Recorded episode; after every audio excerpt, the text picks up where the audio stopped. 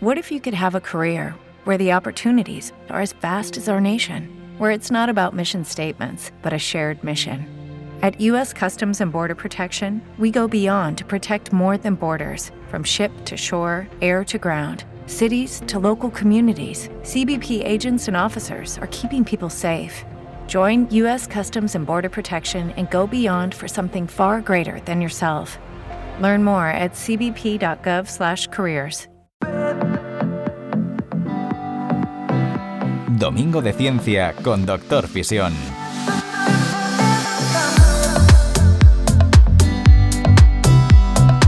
Muy buenas noches y bienvenidos a Domingo de Ciencia, programa número 123.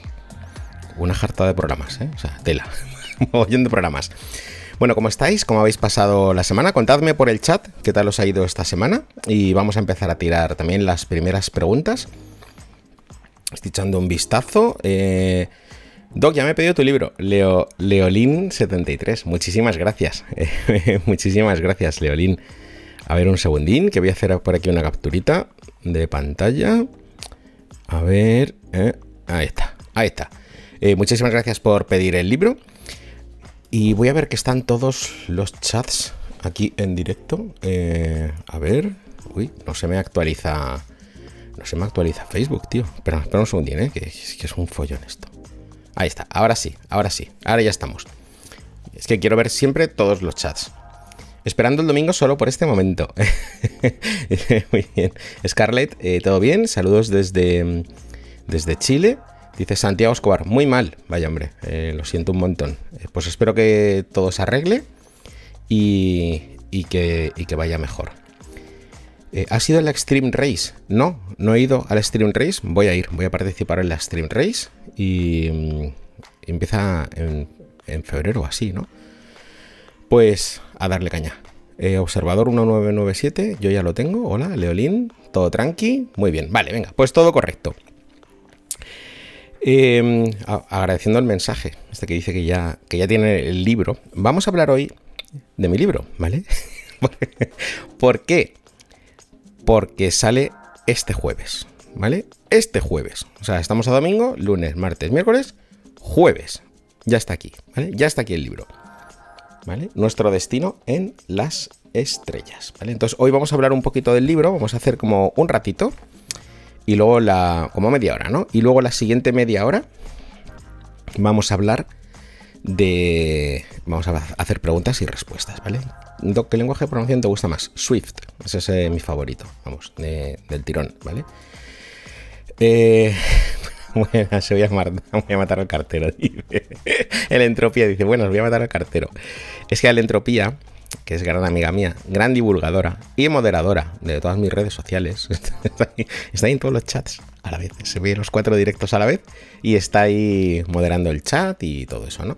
Entonces, le mando el libro, obvio, y entonces, pues lo han perdido. ¿Vale?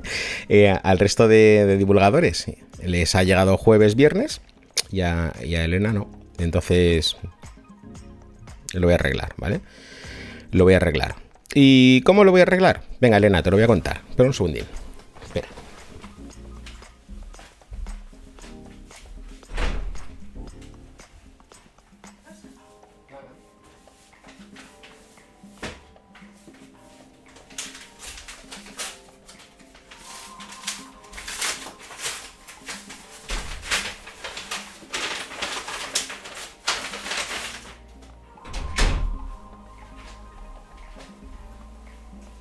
Vais a ver, lo tengo por aquí.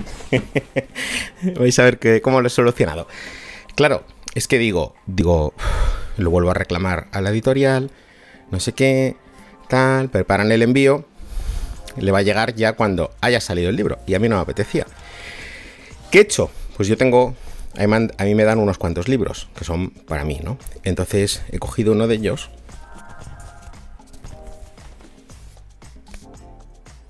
Y se lo voy a enviar yo por mensajería mañana.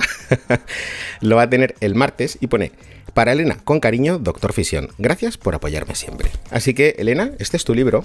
Mira, yo lo has visto en directo, firmado. el martes lo vas a tener, porque lo he enviado, o sea, lo voy a enviar urgente, ¿vale? Mañana a las, a las 8 estoy ahí. estoy ahí en la agencia de transportes y sale, y sale para tu casa, ¿vale? Prometido, el martes lo tienes. Em,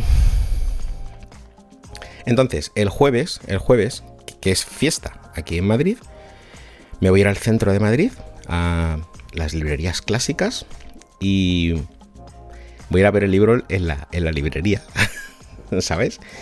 Y que eso me hace muchísima ilusión siempre, ¿no? Ir a verlo, ahí donde está puesto, ver, al lado de qué libros están, sacar stories, os contaré un poco ahí cómo es la experiencia, ¿no? Yo qué sé, pues mira al corte inglés, a FNAC, a Casa del Libro, a los sitios típicos, pues a ver mi libro ahí puesto en la estantería, ¿no? Quizás al lado de, algunos libros de, de divulgadores increíbles, ¿no?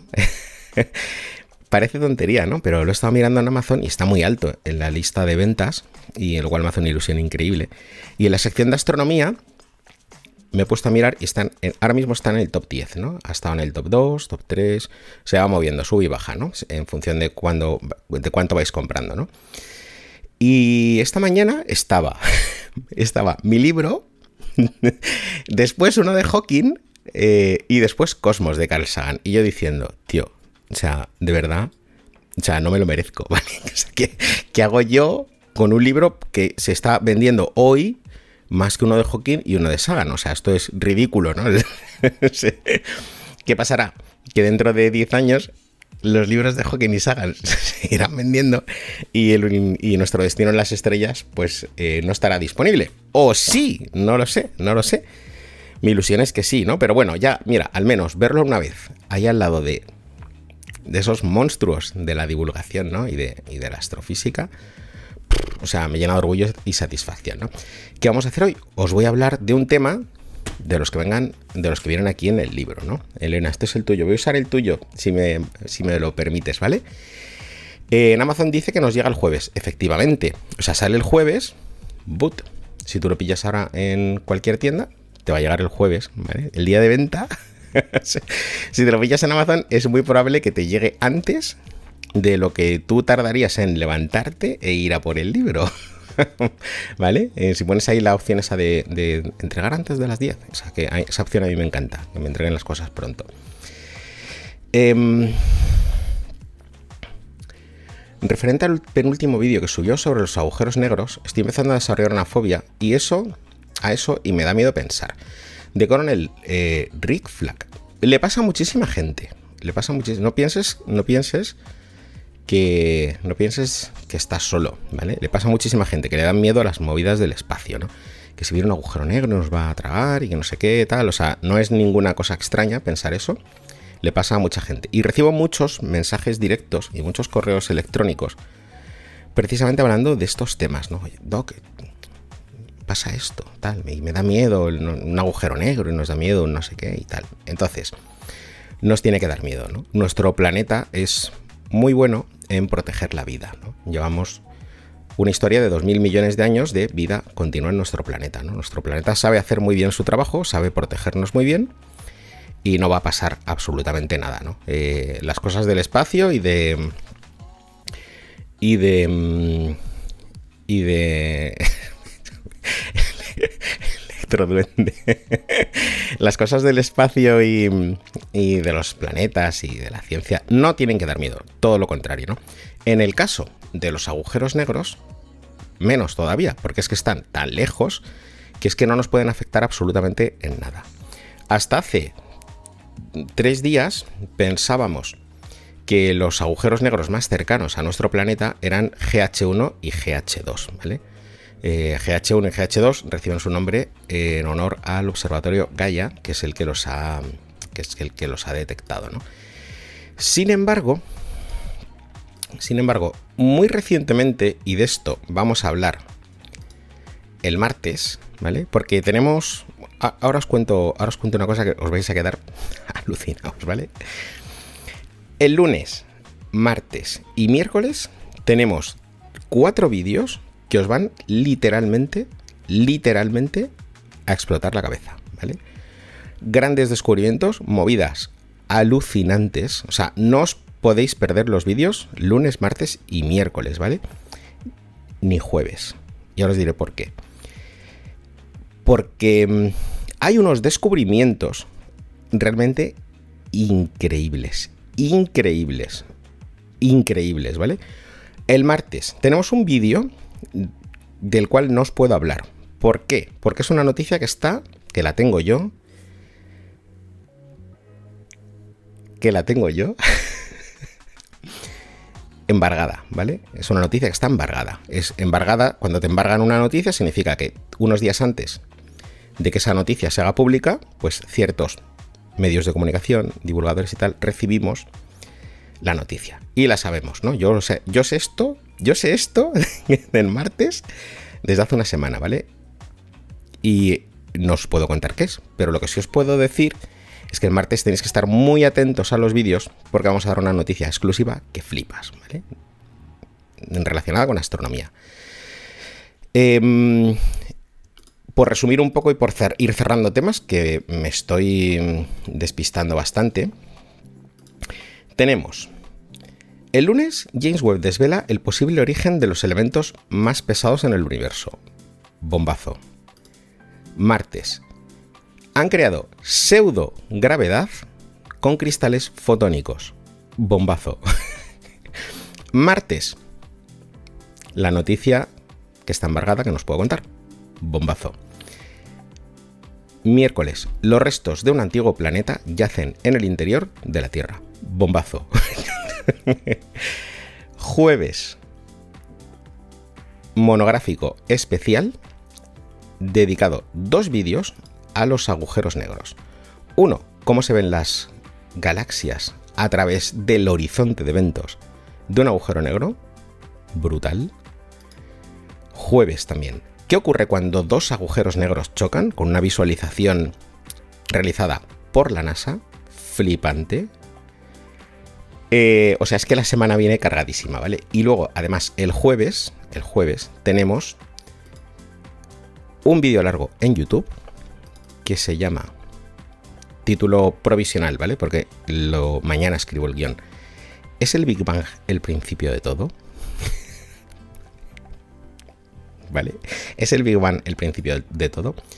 Si todo sale bien, si me da tiempo a hacer todo, ¿vale? Em, jueves a las 8 sale el vídeo, jueves a las 9 y media estamos en directo en YouTube, viendo juntos este vídeo y hablando del Big Bang, del origen del universo, qué había antes del Big Bang, em, cómo va a terminar el universo.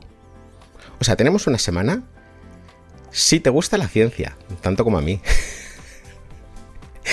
esta es tu semana, ¿vale? Esta es tu semana. Es semana de estar todos los días viendo el, viendo el contenido, ¿vale? Eh, no os penséis, ah, pues el jueves ya acaba todo, no, viernes.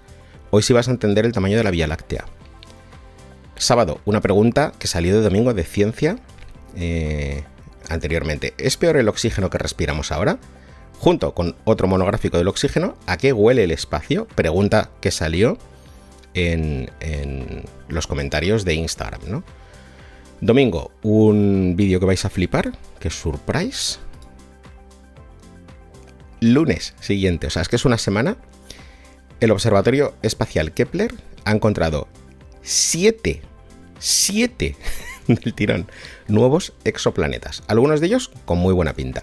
O sea, esta es la semanita que traemos, ¿vale? Eh, es el, Black... Dani, Dani Den, el Black Friday de la ciencia con Doctor Fisión.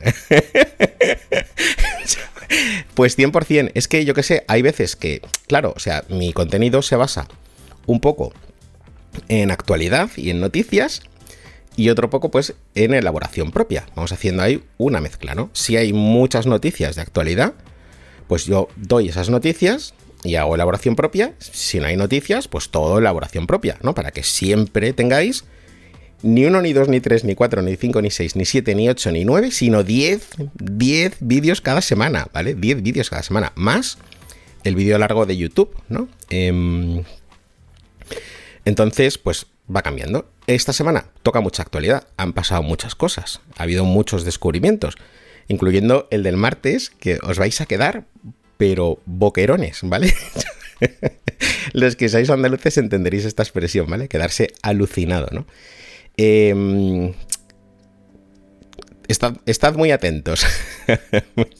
As a new Western Union customer, you can enjoy a $0 transfer fee on your first international online money transfer. Send money to your family and friends back home the fast, easy, and reliable way.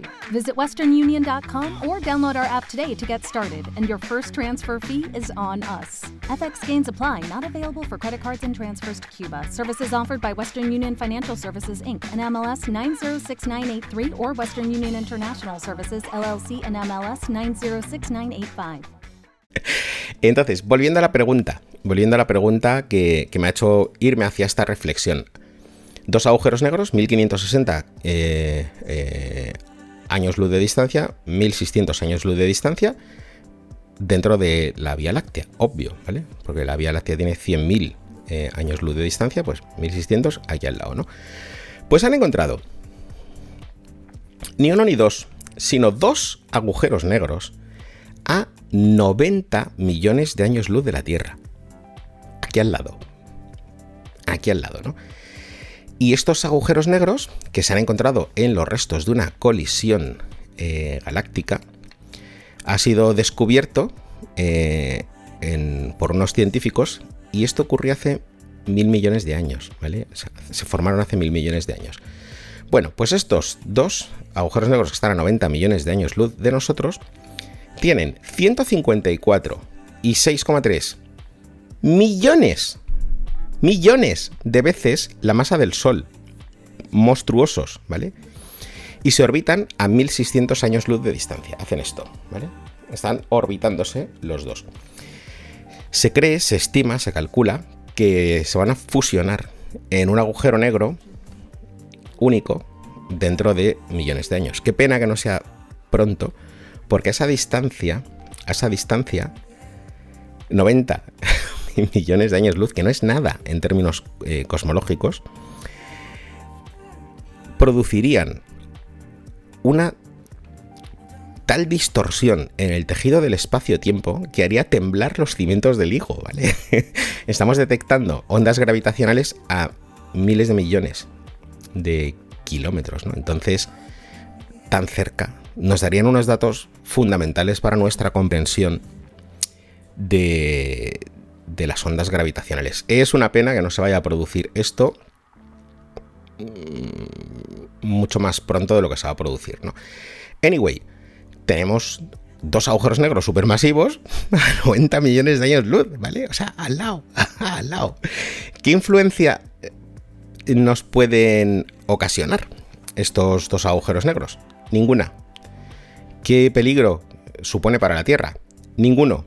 Eh, ¿Qué mal nos pueden hacer? Ninguno, ¿vale? Están tan absolutamente lejos que no nos afectan en nada, ¿no? Tenéis que tener en cuenta que, un agujero negro es uno de los objetos, no, no, el objeto más energético, más poderoso del universo, pero sí uno de los más eh, poderosos, tiene un alcance muy limitado, que termina en su horizonte de eventos. O sea, si tú puedes estar fuera del horizonte de eventos, un agujero negro y no te pasa nada, ¿vale? Y, pero en cuanto lo atraviesas, ¿vale? Se termina todo lo que conocemos y amamos y entramos en algo que ni siquiera somos capaces de imaginar, ¿no? Porque no sabemos qué hay dentro de un agujero negro, no sabemos eh, bueno, sí sabemos lo que pasaría, ¿no? la destrucción absoluta, ¿no? La desintegración de todas y cada una de las partículas de aquel osado valiente que se atraviese a. que se, que que se atreva a atravesarlo, ¿no? Pero no. Pero no suponen ningún riesgo para nosotros, ¿no?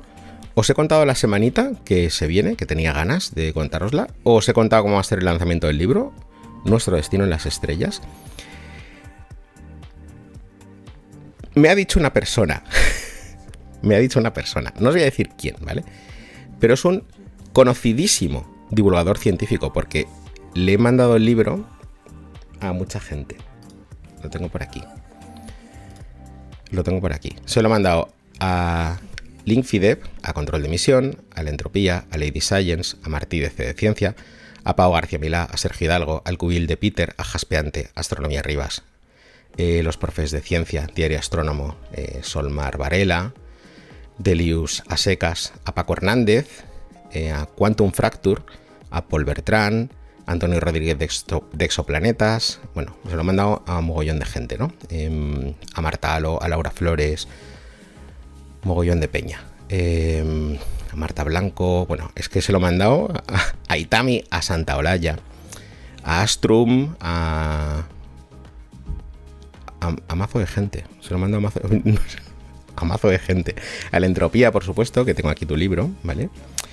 Bueno, pues de toda esa lista que os he leído, de toda esa lista que os he leído de divulgadores, ha habido un divulgador o divulgadora que me ha dicho, Doc, es el mejor libro de ciencia que he leído en mi vida, ¿vale? Eso me ha dicho. Y yo, pues me he quedado petrificado, ¿no? En plan de, o sea, no puede ser. O sea, yo sé que el libro mola muchísimo, ¿no? Porque es que es... Es un libro que no existe. O sea, hay un montón de libros que se parecen un montón y que más o menos te cuentan eh, lo mismo, y... Pero este libro no existe. No existe. O sea, no lo busques porque es que no hay nada parecido, ni remotamente. Es el libro de divulgación científica que a mí me gustaría haber cogido de una estantería si yo no me dedicase a la divulgación científica y quisiese conocer, ¿no? No os penséis que es un libro de estos de 800 páginas, ¿vale? No es un libro de 800 páginas. Es un libro que tiene 164 páginas, nada más, ¿vale? Nada más. O sea, te coges uno de Follet y es así, ¿vale? El mío tiene 164 páginas. Pero está todo. Está todo. Eso es lo primero, ¿no? Desde el principio hasta el final. Estamos desde desde por qué empezamos a mirar las estrellas hasta hasta el impacto científico que ocurriría si encontrásemos vida fuera de nuestro planeta, nos sentiríamos avanzados, amenazados, cambios en la exploración espacial, la nueva ética interplanetaria, esferas de Dyson, sondas autorreplicantes, naves nodrizas, el impacto de la inteligencia artificial en la exploración espacial, eh, y luego hacia atrás, eh, Laika, eh, la Tierra desde el espacio, Copérnico, Galileo, Kepler, el Big Bang, la edad del. ¿Cómo calcular la edad del universo? Viene en este libro.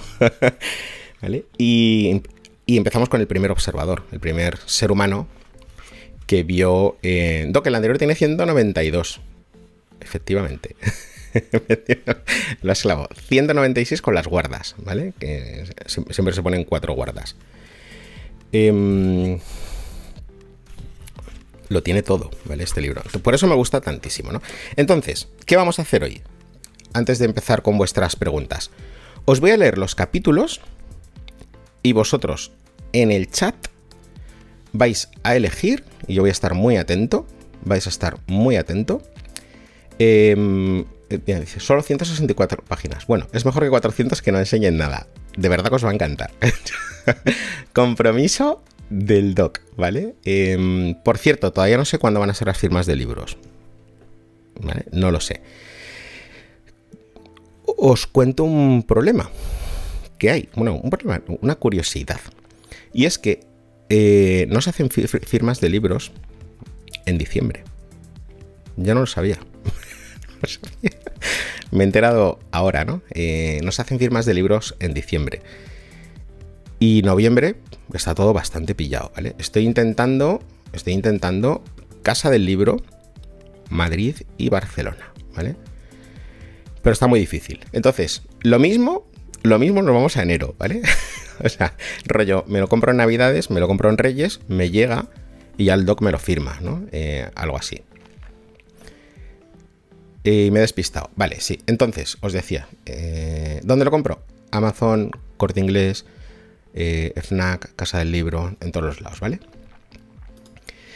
Os voy a leer los capítulos del libro y vosotros vais a elegir, vais a elegir de qué queréis que os hable porque tengo aquí el fichero original, el Word, con el que yo escribí el libro, y os voy a leer y os voy a hablar un poco de uno de esos capítulos, ¿no? Eh, el prefacio también lo incluyo, ¿vale? Entonces, la Tierra, primera parada. segundo capítulo. Y de repente miramos las estrellas. Tercer capítulo. El principio de todo lo que conocemos y amamos. me encanta este, este título. Algunas cosas buenas salen de otras no tan buenas. Nuestro vecindario y sus oportunidades. ¿En qué punto estamos ahora mismo? De la exploración espacial, se sobreentiende. ¿Son posibles los viajes interestelares? ¿El futuro de la exploración espacial y el transhumanismo? Y, ¿y si nos encontramos ahí algo fuera? ¿Vale? Entonces, decid número en el chat. Número. ¿Vale? Y ese número va a ser el capítulo. La Tierra, de repente miramos las estrellas, el principio de todo lo que conocemos y amamos, algunas cosas buenas salen de otras no tan buenas, 5. Nuestro vecindario y sus oportunidades. 6. ¿En qué punto estamos ahora? 7. Son posibles los viajes interestelares. 8. El futuro de la exploración espacial. 9. ¿Y si encontramos algo fuera? Venga, números. Voy a estar atento al chat. Y voy a intentar ver cuál es el más votado. El entropía, atenta a los chats. 7, 6, 7, 7. Hay muchos 7 y muchos 6. ¿El vecindario dónde acaba? Muy buena pregunta. He subido un vídeo largo a YouTube que explica los límites del universo, justo esta semana. Un vídeo alucinante, un vídeo largo de 10 minutos explicando esto. 6, 9, 7, 9, 7, 6, 6, 7. Veo muchísimos 7.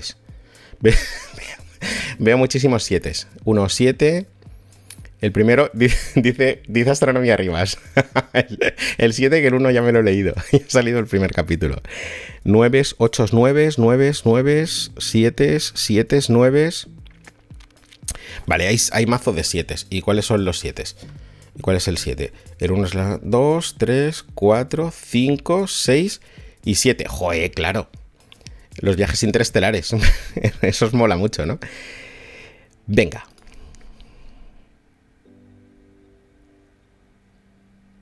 Venga, eh, este capítulo tiene... El libro está pensado... Esto no lo he contado nunca. El libro está pensado y, no lo he visto en ningún libro, ¿vale? Este, este, es el primer libro que veo que es así. Para leerlo como si fuesen vídeos cortos, ¿vale? Es decir, o sea, si tú coges el libro te sientas un mogollón de horas y te lo lees de arriba abajo, es un libro normal, ¿vale? Pero, y es una historia que empieza y termina. Empieza y termina. Pero luego, cada capítulo, que sigue una lógica y una trayectoria, como habéis visto y como os acabo de contar, está dividido en trozos, ¿vale? En trozos pequeños, ¿no? Y cada trozo pequeño tiene un título. De tal forma que el capítulo que habéis elegido, que es Son posibles los viajes interestelares, pues tiene 1, 2, 3, 4, 5, 6 y 7 y 7 fragmentos, no lo voy a llamar vídeos o trozos o artículos, tiene fragmentos, está dividido y esa historia que te cuento pues está dividida como en, trocitos, ¿no? De tal forma que tú puedes, pues tengo 10 minutos en el autobús y te lees el primer apartado del capítulo 7, que se llama en la orilla de un viaje infinito. Eh, siguiente, las distancias cósmicas. Naves impulsadas por fusión nuclear. Navegando a través de vientos estelares. Épico. Propulsión por antimateria, explicada a fondo. La métrica de Alcubierre. No podíamos dejar a, Miguel Alcubierre fuera.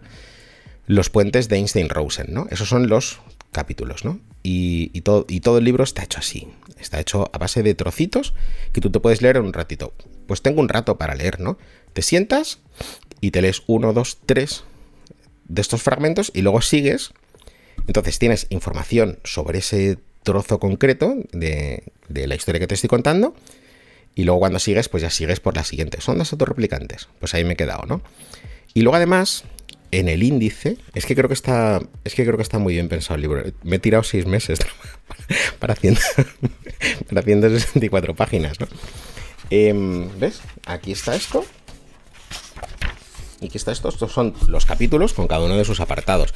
Entonces, si tú, si tú dices, joder, esto de la métrica del Alcubierre, ¿cómo, ¿cómo era, no? Entonces te vas al guion, a página 125. A ver, 125. Pim, pim, pim, pim. La métrica del Alcubierre, ¿vale? Y aquí te viene explicada que es lo que es un motor de curvatura, cómo surgió la idea del motor de, de, de Alcubierre, etcétera, etcétera. Los títulos molan mucho, sí es que, mm, es que me gusta mucho. Yo soy muy creativo, ya, que os voy a contar, ¿no? no lo sabéis, ¿no? Y, me gusta mucho que esté todo muy currado, ¿no? Y todo muy pensado y no sé qué. Os voy a leer la introducción al capítulo de Son posibles los viajes interestelares. os, lo voy a leer para que. Es, siempre pongo ahí algo de entradilla, ¿no? Un poco para, para dar contexto, voy a ponerme la fuente de letras más grande, porque veo menos que un gato escayola. Me tengo que hacer zoom, ¿vale? Es fácil caer en la tentación de pensar que el ser humano ha hecho progresos increíbles en lo que se refiere a la exploración espacial. Sin embargo, no es así. Las distancias en el universo son tan descomunales que aún no hemos logrado prácticamente nada más allá que asomarnos tímidamente al patio trasero de nuestra casa. Si le preguntas a, cualquier persona cuándo logró volar por primera vez el ser humano, seguramente te hablará de los hermanos Wright. Sin embargo, no es así. El primer vuelo de la historia duró 10 segundos y tuvo lugar en el año 875 en la ciudad de Córdoba. Abbas ibn Firnas construyó unas alas de madera cubiertas de seda y pluma y saltó desde un lugar elevado de la ciudad, rompiéndose ambas piernas en el intento. Sin embargo, el primer vuelo formal de la historia en un aparato volador, en lo que ahora conocemos como un avión, se llevó a cabo en 1903. El Flyer One, diseñado por los hermanos Wright, fue el primer vehículo más pesado que el aire en surcar los cielos y lo hizo durante nada más y nada menos que 12 segundos.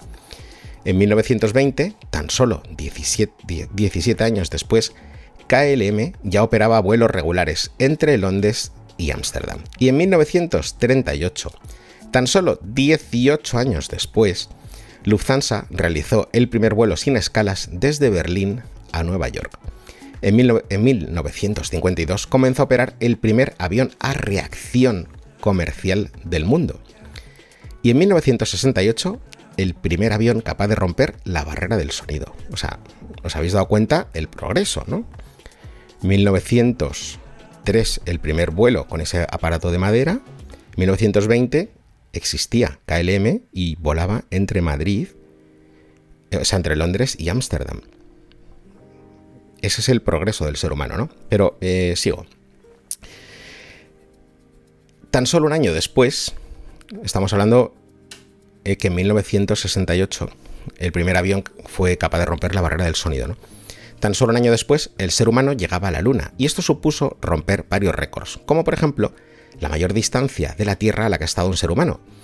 Este hecho se produjo durante la misión Apolo 13. Debido a un problema de la misión, los astronautas James Lovell, John Swigert y Fred Hayes establecieron una trayectoria de vuelta a la Tierra para intentar salvar sus vidas, lo que les alejó 400.000 kilómetros de nuestro planeta. Es difícil ponerse en la piel de estas tres personas y saber qué pensaron durante el tiempo que estuvieron circunnavegando la Luna. El más mínimo error de cálculo los habría alejado de nuestro planeta en una trayectoria eterna hacia ninguna parte. Así de frágil es el ser humano y así de aventurero. Sin embargo, y a pesar de todos estos progresos que he mencionado anteriormente, seguimos pegados a nuestro planeta y no podemos escapar de él. En cierto sentido, esto me recuerda a la fragilidad de un recién nacido y a su dependencia de una madre para poder sobrevivir. Todo niño quiere crecer y parte de su proceso vital es tratar de desprenderse de sus padres y lograr su autonomía. Es ley de vida, es algo que nos marca la naturaleza. Ser independientes nos ayuda a ser autónomos y por lo tanto a mejorar nuestras posibilidades de sobrevivir. Es normal que los seres humanos que vivimos en esta época sintamos necesidad de escapar de nuestro planeta, al igual que ese niño del que te hablaba antes. Acabamos de aprender a volar. Lo lograremos, no cabe duda, y cuando lo hayamos conseguido, querremos volver a nuestro planeta. Solo entonces comprenderemos lo afortunados que somos de poder disfrutar de esto de lo, a lo que llamamos Tierra. Pues esa es la... ¿Os, ha, molado? Estoy leyendo los chats y, y os mola mazo. Me alegro un montón. Está escrito con muchísimo cariño. 100% real, no fake, un link mega. Eh, os va a flipar muy fuerte este libro. Eh, estoy convencidísimo. Espero que lo disfrutéis un montón y espero pronto poder hacer esas ansiadas firmas de libros que me encantan, poder conoceros en persona, podernos hacer una foto y charlar un rato y hacer lo que he hecho en el libro de, la entropía. dedicárselo con mucho cariño, con mi letra ilegible de médico.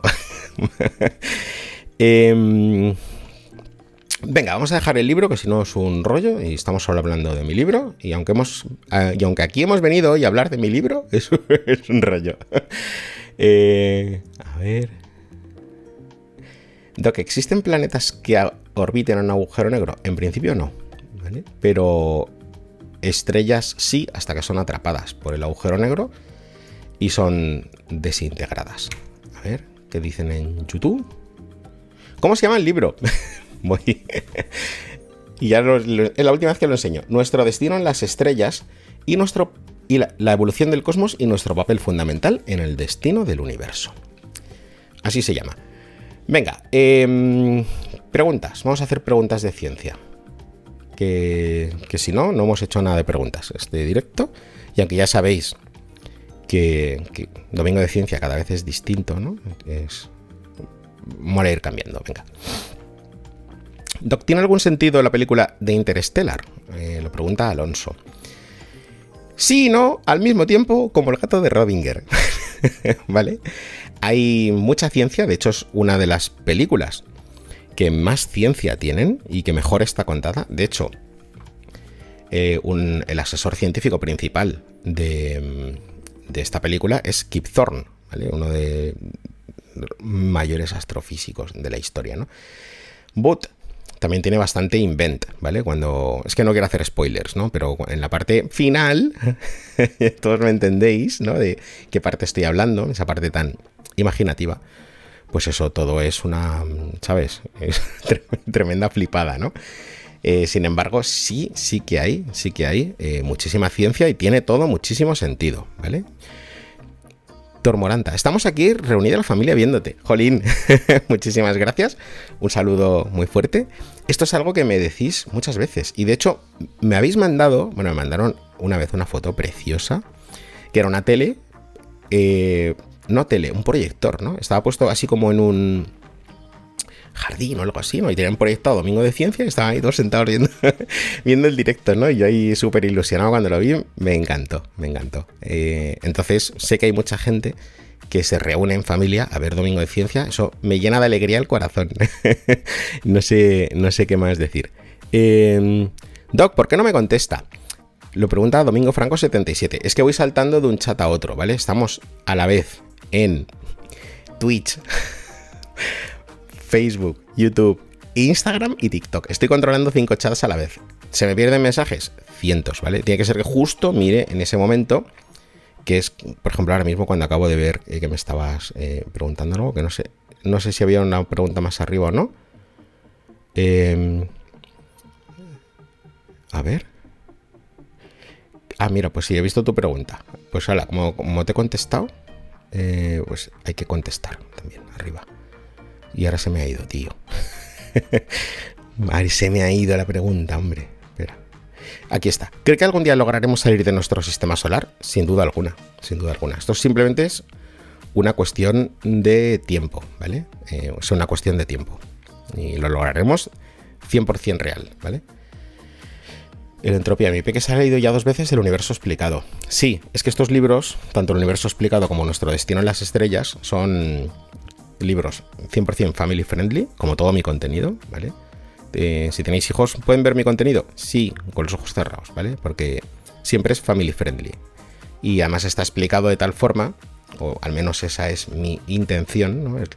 mi máxima pretensión, que cualquier persona de chavales o chavalas pequeñas a gente mayor sea capaz de entenderlo, ¿no? Eh, eso es lo más difícil de, lo que, de, lo, de mi trabajo. ¿no? Eh, Rodrigo Aranda, ¿qué tal vas con la carrera de física? Fatal. la, llevo, regulinchi. la llevo regulinchi. Ahora ya he acabado el libro y por fin me puedo centrar otra vez en, esto. Eh, Facebook. Me encantan tus vídeos, eres el mejor. Muchísimas gracias hay una gran frecuencia muy alta de descubrimiento de cometas. Últimamente se descubre muchos. ¿Es normal? Lo pregunta Bardan eh, Gregorian. No, no es, o sea, es normal porque antes no se buscaban tanto y ahora sí, ¿vale? Y ahora sí, ahora se mira muchísimo más todo ese tipo de cuerpos celestes. Cada vez tenemos más observatorios espaciales, cada vez tenemos más radiotelescopios, cada vez tenemos más eh, recursos. Y entonces, pues se descubren un mogollón de cosas, ¿no? ¿Es normal? Sí, es que hay muchísimos objetos en el sistema solar. Pensad, pensad, y esto está bien esta pregunta para hilarla un poco con conocer nuestro sistema solar, ¿no? Por cierto, tengo un vídeo largo en YouTube, nuevo, eh, que se llama ¿Puede haber vida en el sistema solar? Donde analizamos los principales cuerpos celestes y lunas donde podría haber vida, ¿no? Eh, os di tanto la chapa con los vídeos largos de YouTube porque he empezado hace unas semanas a subir vídeos largos todas las semanas. Os recuerdo brevemente antes de contestar la pregunta. Jueves vídeo largo sobre las 8 y a las 9 y media hacemos un directo viendo juntos este, este ese vídeo y comentando, etcétera, etcétera, ¿vale? Eh, entonces, YouTube, suscribiros, campanita y ahí tenéis todos los vídeos largos, ¿no? El sistema solar se formó a partir del Sol, que es como se forman los planetas. O sea, si tú piensas, ¿de dónde ha salido la Tierra? Del Sol. Somos hijos del Sol, eh, literalmente, ¿vale? Cuando se, cuando se comprime una nebulosa de polvo y gas, eh, por, debido a la fuerza de, la gravedad, se empiezan a acumularme se empiezan a acumular esa, esa, esa materia, se forma una estrella, la estrella se enciende debido a la presión y a la temperatura, se inicia esa reacción de fusión nuclear y la estrella empieza a girar y todo el material de esa estrella se extiende, ¿vale? A lo largo de cientos de miles de millones de kilómetros, Y se forma lo que se llama un disco protoplanetario. Ese disco empieza a girar y a dar vueltas. Dices, ¿por qué todos los planetas giran alrededor de sí mismos? Porque ese disco protoplanetario que los originó estaba girando y ese movimiento continúa, ¿no? Entonces, eh, tienes la estrella en el centro y ese disco que se extiende, mira, aquí, en YouTube se ve mejor, pero aquí en Insta no, no, así. se extiende durante cientos de millones de kilómetros, ¿no? Y está girando, la gravedad empieza a acumular material, ¿no? ¿Qué ocurre? Que la propia estrella también atrae parte de ese material, parte de ese material hacia sí misma, ¿no? Y se autoalimenta de esos materiales. Los cuatro primeros planetas del sistema solar, que son Mercurio, Venus, la Tierra y Marte son planetas rocosos, ¿vale? Y son planetas pequeños. ¿Por qué? Eh, muchísimas gracias, Gus, acabo de verlo. ¿Por qué? Porque la estrella tira de ese material y lo roba de ese disco protoplanetario. Entonces, los planetas que están cerca de la estrella son pequeños y son rocosos porque la temperatura es muy alta y las partículas que están en el medio, eh, o sea, en el espacio, se funden y cristalizan en forma de silicatos, ¿vale? Silicatos. Sin embargo, en los planetas que están más alejados, como no hay esa influencia de la estrella, los planetas son muchísimo más grandes. Y como la temperatura es mucho más fría, se forman gigantes gaseosos. Si tú te preguntas, ¿por qué los cuatro primeros planetas son rocosos y los cuatro siguientes gaseosos. ¿Es casualidad? No, ¿vale? No. Siempre pasa así, Siempre pasa así. De hecho, cuando se buscan exoplanetas candidatos para la vida, los que están más fuera, olvídate, es que van a ser gigantes gaseosos. Los que están más cerca de las estrellas, olvídate, porque pueden tener acoplamiento de mareas, con lo cual son inhabitables o, o, simplemente estar tostados de tanta energía, ¿no? Entonces vas al, a lo que es la zona Ricitos de Oro, que es en nuestro caso, en el caso del sistema solar, la zona Ricitos de Oros, estamos tres planetas, ni uno, ni dos, ni tres, sino tres. Venus, vídeo largo en YouTube esta semana contando por qué no hay vida en Venus. la Tierra, nuestro, nuestro querido planeta, y Marte, que también sabemos que es un desierto de vida, ¿no? Esos tres planetas. El del medio suele ser el afortunado. Hola, eh, soy la Tierra, ¿vale? ¿Por qué os contaba todo esto? Porque se forman estos grandes eh, o grandísimos planetas, dependiendo de si son rocosos o gaseosos, pero también queda restos, queda basura espacial, ¿no? Entre Marte y Júpiter, fijaos que hay una gran distancia entre Marte y Júpiter, y es justo donde acaban los planetas rocosos. Pues hay gran cantidad de basura. Y esto es lo que llamamos el cinturón de asteroides. ¿Vale? Y más allá del último planeta, pues tenemos la nube de Oort, que sigue teniendo restos espaciales. ¿Cuántos cuerpos pequeños de estos, pequeños o no pequeños, porque hay incluso algunos de 500 kilómetros de diámetro, hay en el sistema solar? Pues simplemente miles de millones, ¿no? Miles de millones. Fragmentos de roca, asteroides, o fragmentos de polvo, gas y hielo, cometas, ¿vale?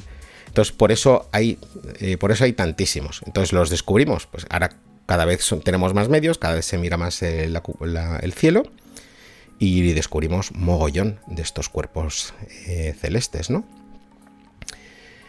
Mm, que hay algo en el espacio que nos ponga en riesgo en los próximos años?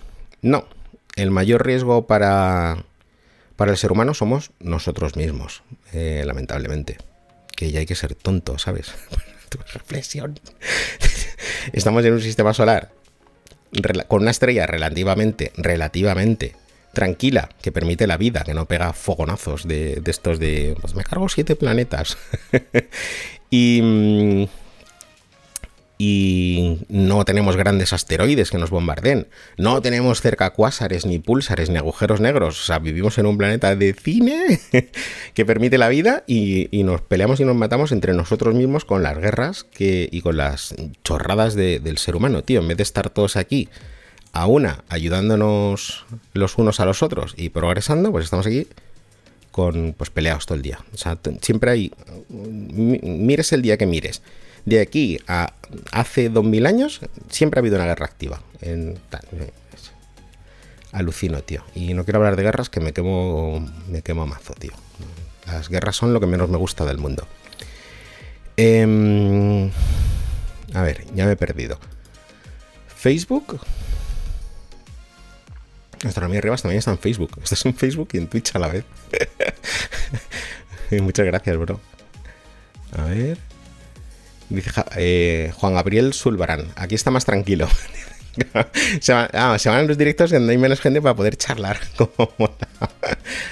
Como mola. Em, a ver. ¿Cómo crees que, acabará el universo? Eh, es que ahora toca una de Facebook, por eso me he ido a la pestaña de Facebook, porque voy saltando de, chats, ¿vale? Me parece que de todas formas estoy haciendo demasiados directos a la vez. Em, y me pierdo. Voy a tener que quitar alguno, ¿vale? a ver, un segundín. ¿Cómo crees que acabará el universo? ¿Gran implosión o universo frío? No lo sé y no estoy muy seguro. Bueno, ni yo, ni ningún divulgador científico, ni ningún astrofísico del mundo, ¿no? Eh, posiblemente, posiblemente, lo que ocurra es que toda la energía del universo se vaya esparciendo, esparciendo, esparciendo, las estrellas se apaguen, eh, los planetas dejen de existir, etcétera, etcétera. Pero bueno, trillones de años, queda trillones de años para eso, ¿no? ¿Sabéis? ¿Sabéis? Quiz en el chat. ¿Cuáles son los últimos objetos que dejarán de existir en el universo? ¿Cuáles pensáis que son los últimos objetos que existirán en el universo? El mejor para chatear es este, me, parto, Claro, como la gente tiene sus redes sociales favoritas, al que le gusta YouTube, le gusta YouTube, al que le gusta Twitch, Twitch, ¿no? Entonces, están diciendo en, varios chats, lo he visto ya, el, mejor chat es este, el de Twitch, el de no, el de Facebook. Me parto. Eh, venga, ¿cuál, ¿cuál será el último objeto del universo en dejar de existir? ¿Cuál pensáis que es? Venga. ¿El carbono, el bismuto? No, no me refiero a eso. Me refiero a estrellas, pulsares, cuásares, agujeros negros, eh, todo ese tipo de cosas. Los agujeros negros. Eh, ¿Quién lo ha dicho el primero? O al menos lo he leído yo el primero. Eh, Miguel y Gabriela. Los agujeros negros. Efectivamente, efectivamente. Estos objetos se estima que tienen periodos de vida de trillones de años, trillones de años, ¿no? Entonces, algún día todas las estrellas se habrán apagado, esas estrellas al apagarse no generarán energía para... Tío, no, os peleéis porque chat es, el mejor. Todos los chats son el mejor. en YouTube también se está liando. Em, ya me he despistado. ya me he despistado.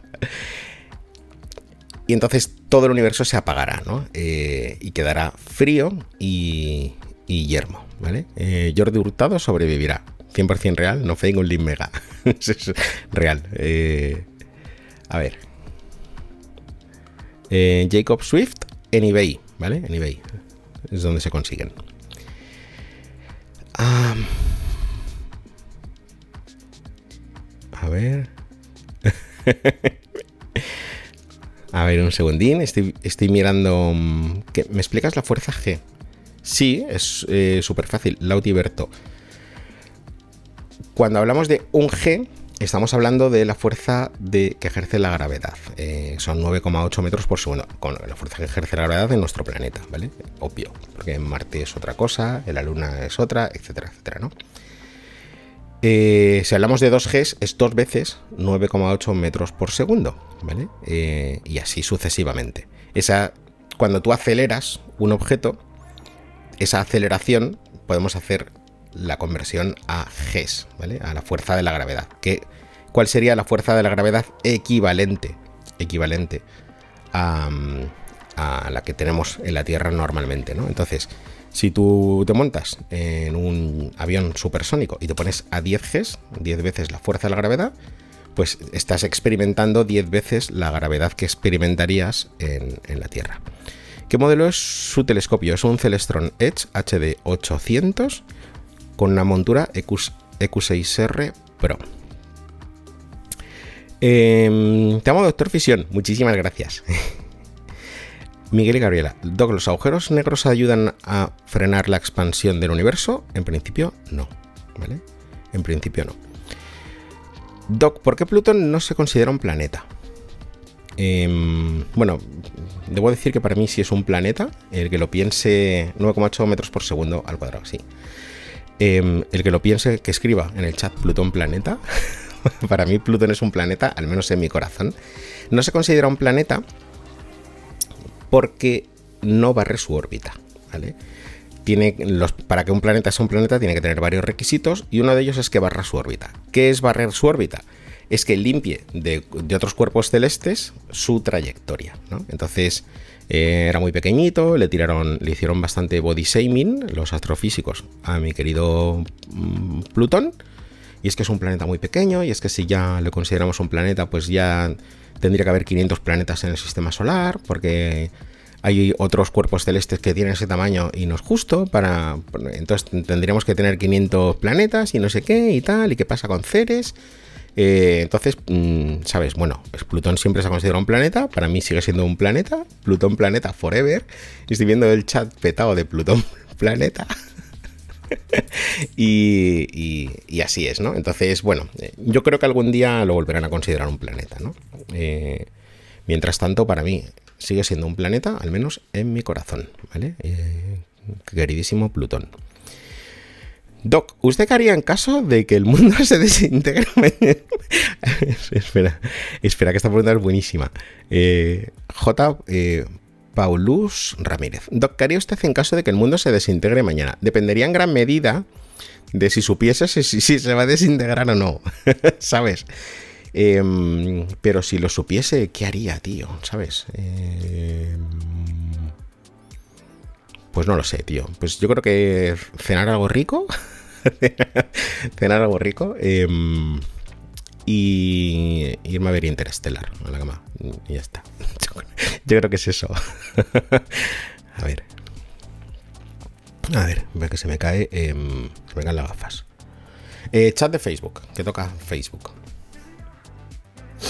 ¿cómo sabemos que de aquí eh, a 50 años la expansión del universo no provocará un caos? Porque la expansión del universo.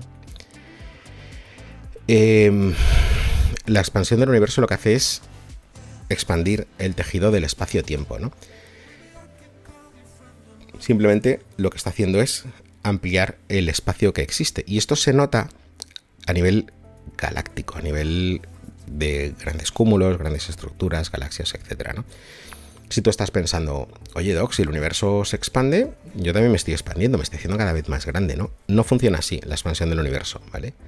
Lo que está es alejando las cosas las unas de las otras. En 50 años no va a provocar eh, un caos en absoluto, en 50.000 tampoco y en 50 millones tampoco, ¿vale? Eso estamos hablando de escalas temporales que son inimaginables, inimaginables. Eh, venga, última pregunta, que si me paso de la hora, la liamos y no puedo subir el directo a Insta.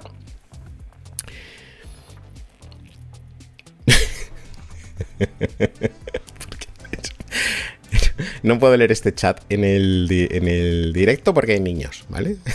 Pero me ha hecho gracia que lo sepas. a ver. ¿Crees que haya minería, próximamente minería de asteroides? Sí, es algo que va a suceder, ¿vale? es algo que, va, que va a suceder. Indudablemente. Las agencias espaciales ya están trabajando en ello. Em, hay misiones que se están preparando. La legislación se está preparando. Los acuerdos Artemisa de la NASA han sido ampliados para precisamente este tema. Y mm, si quieres saber más, tengo un vídeo largo en YouTube que habla precisamente de ese tema. Eh, te voy a decir cómo se... Me voy, aquí a, a, Creator Studio, te voy a decir exactamente cómo se llama el vídeo, ¿vale? Porque está flamísima. Creo que lo saqué hace un mes y pico así. Ese, claro, es que claro, ¿sabes qué pasa? Que llevo desde septiembre, desde septiembre subiendo vídeos largos. Entonces tenemos ya bastantes, bastantes temas explicados muy a fondo en vídeos de, mm, de 10 minutos o más. Lo que preguntaban antes en el, en el, chat de la extinción de la raza humana. ¿Cómo será el fin? Es que hay un vídeo. ¿Cómo será el fin de la humanidad? Está en la, list, en la playlist que se llama Ciencia al Día, ¿vale? Por cierto, ese nombre lo voy a cambiar, ¿no? Universos paralelos. Lo estoy buscando entre todos los shorts, ¿vale? Se llama, el vídeo se llama, el de la minería espacial, el amigo que lo ha preguntado en el chat. La vida secreta de los cometas y los asteroides. ¿vale? La vida secreta de los cometas y los asteroides. Los cometas pueden tener respuestas a algunas de las preguntas más fundamentales sobre el origen de nuestro sistema solar y la vida misma. ¿Sabías que son más que simples rocas viajando por el espacio? Esa es la entradilla del vídeo y está súper flama y te invito a que lo veas porque te va a encantar, ¿vale? Eh, te va a encantar. La playlist se llama Ciencia al Día. Em, Ciencia al Día no, perdón. ¿Cómo se llama la playlist? Me he liado. Ciencia a fondo, ciencia a fondo. Si no te quieres liar estás en Insta o en TikTok, ahora cuando termine el directo te vas a mi perfil donde sale eh, el icono de mi canal y los vídeos y tal. Hay un enlace que pone beacons.ai Doctor Fisión. Ahí tienes un enlace directo a todas las tiendas para poder comprar eh, nuestro destino en las estrellas y tienes un enlace directo a esta playlist que tiene absolutamente todos los vídeos largos que desde hace pues ya mm, dos meses y medio estamos haciendo, que estoy seguro que os van a encantar. Eh, y nada más, y nada más. Espero que tengáis una fantástica semana, que, lo paséis súper bien. Recordad que tenemos el Black Friday, me ha encantado.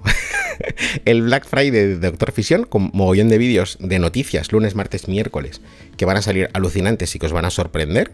Eh, y el jueves el vídeo largo de YouTube con su directito, con todo el rollo eh, de chill. Y luego el domingo, domingo de ciencia, ¿vale? Que paséis una fantástica semana, que, lo paséis súper bien. Muchísimas gracias por haber estado una semana más en Domingo de Ciencia. Nos vemos muy pronto. Venga,